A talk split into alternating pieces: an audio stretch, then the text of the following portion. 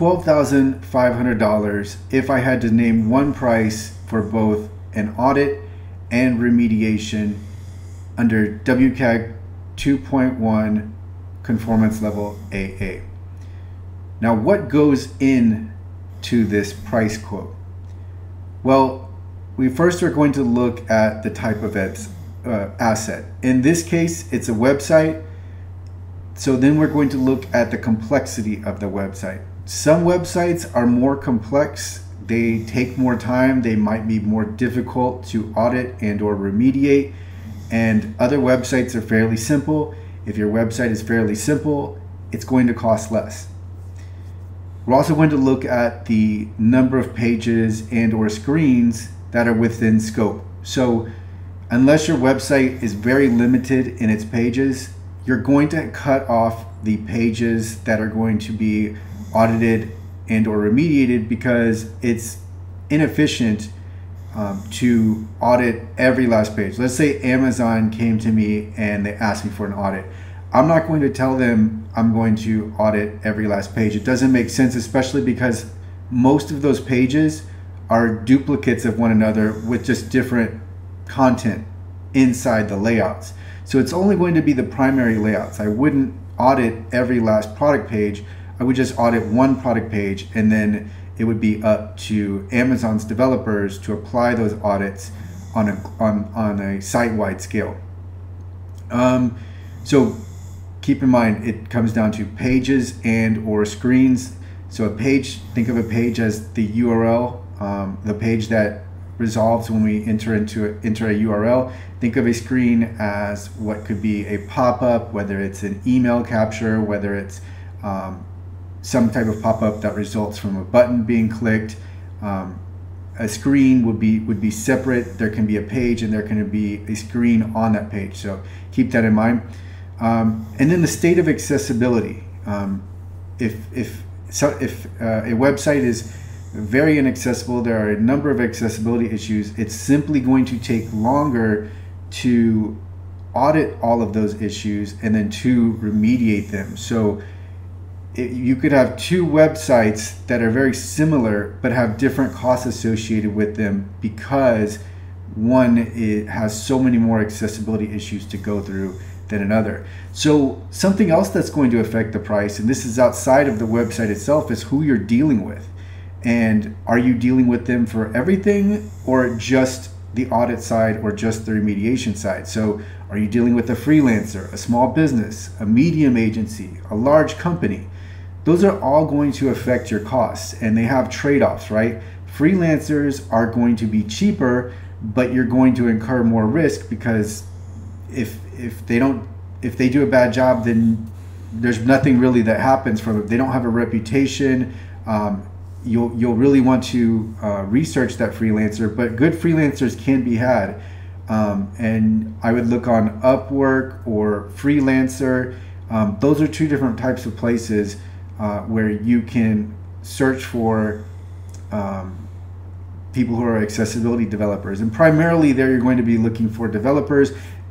Also, with freelancers, those developers are going to, they're not going to take care of all of your accessibility considerations under remediation, um, nor would most entities. And when I talk about that, I'm saying like m- most everybody, most anybody that you hire is not going to um, overhaul your closed captions, right? They're going to tell you what you need to do, but you're going to be on your own for that. Um, same with text transcripts, and that's just because it's redundant. You don't need the specialized skill. You'd be paying them a premium to do um, something that you can pay a lot less for. But what you would do is you would source that work um, to to a company that specializes, let's say, in, in closed captioning or transcripts creating transcripts, or you could just do it in house. Um, so there's a freelancer, there's the small business. Um, I fall under that small business category. There's an agency, which is more like in the, the middle ground, and then there's the large companies. So when you think of large companies, you think of level access, you think of uh, the Paciello Group, you think of um, trying to think of there's there's another large company it's just escaping my mind Um, but you you would look to those companies, and um, that's where that's where um, those are going. They're going to cost more, um, but they have a reputation. They're more established. Um, there there is a lot less chance. Like they're going to do a competent job. That's because they're they've they've done this. They've been in this industry for years. So there is assurance with them. Um, and uh, but again, another trade-off is that most of most of these entities that I named are not going to do both the audit and remediation. They will do your audit, but they will not touch your code. They will not touch your content. They will leave you to that. They will point out the issues, but then they will leave the actual resolution, the remediation to you. So there are um, trade offs there. Um, they are going to cost much more. The large companies are going to cost more. Uh, medium agencies, usually a little bit less. Same with small businesses. Freelancers are going to be the cheapest, but you're going to have the most risk. Um, but if you do find a good freelancer, it is like getting a discount, um, maybe like a 50% discount. So um, the prices really do tier down based on the size of the entity that you're dealing with.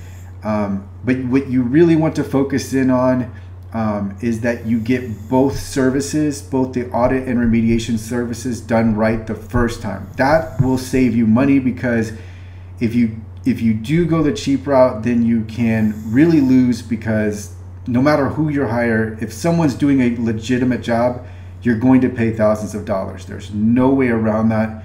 You are going to have to at least pay a few thousand dollars for someone to audit and remediate your website, and I'm and that's if you. It is very difficult. There is a there's an expense in just finding that person. It can be difficult to find that person. Here's the other thing with freelancers uh, and small businesses, especially on the freelancer type websites like Upwork and, and Freelancer, is that you will have so many, um, so many of these freelancers, agencies, small businesses that will tell you they will do a good job, or that they've they're experienced, or that they have experts, and they do not. So they will outright lie to you, and so it is a landmine of or a minefield of just trying to get around people who are saying they can do they, they are familiar with accessibility that they are experts in accessibility and they really are not.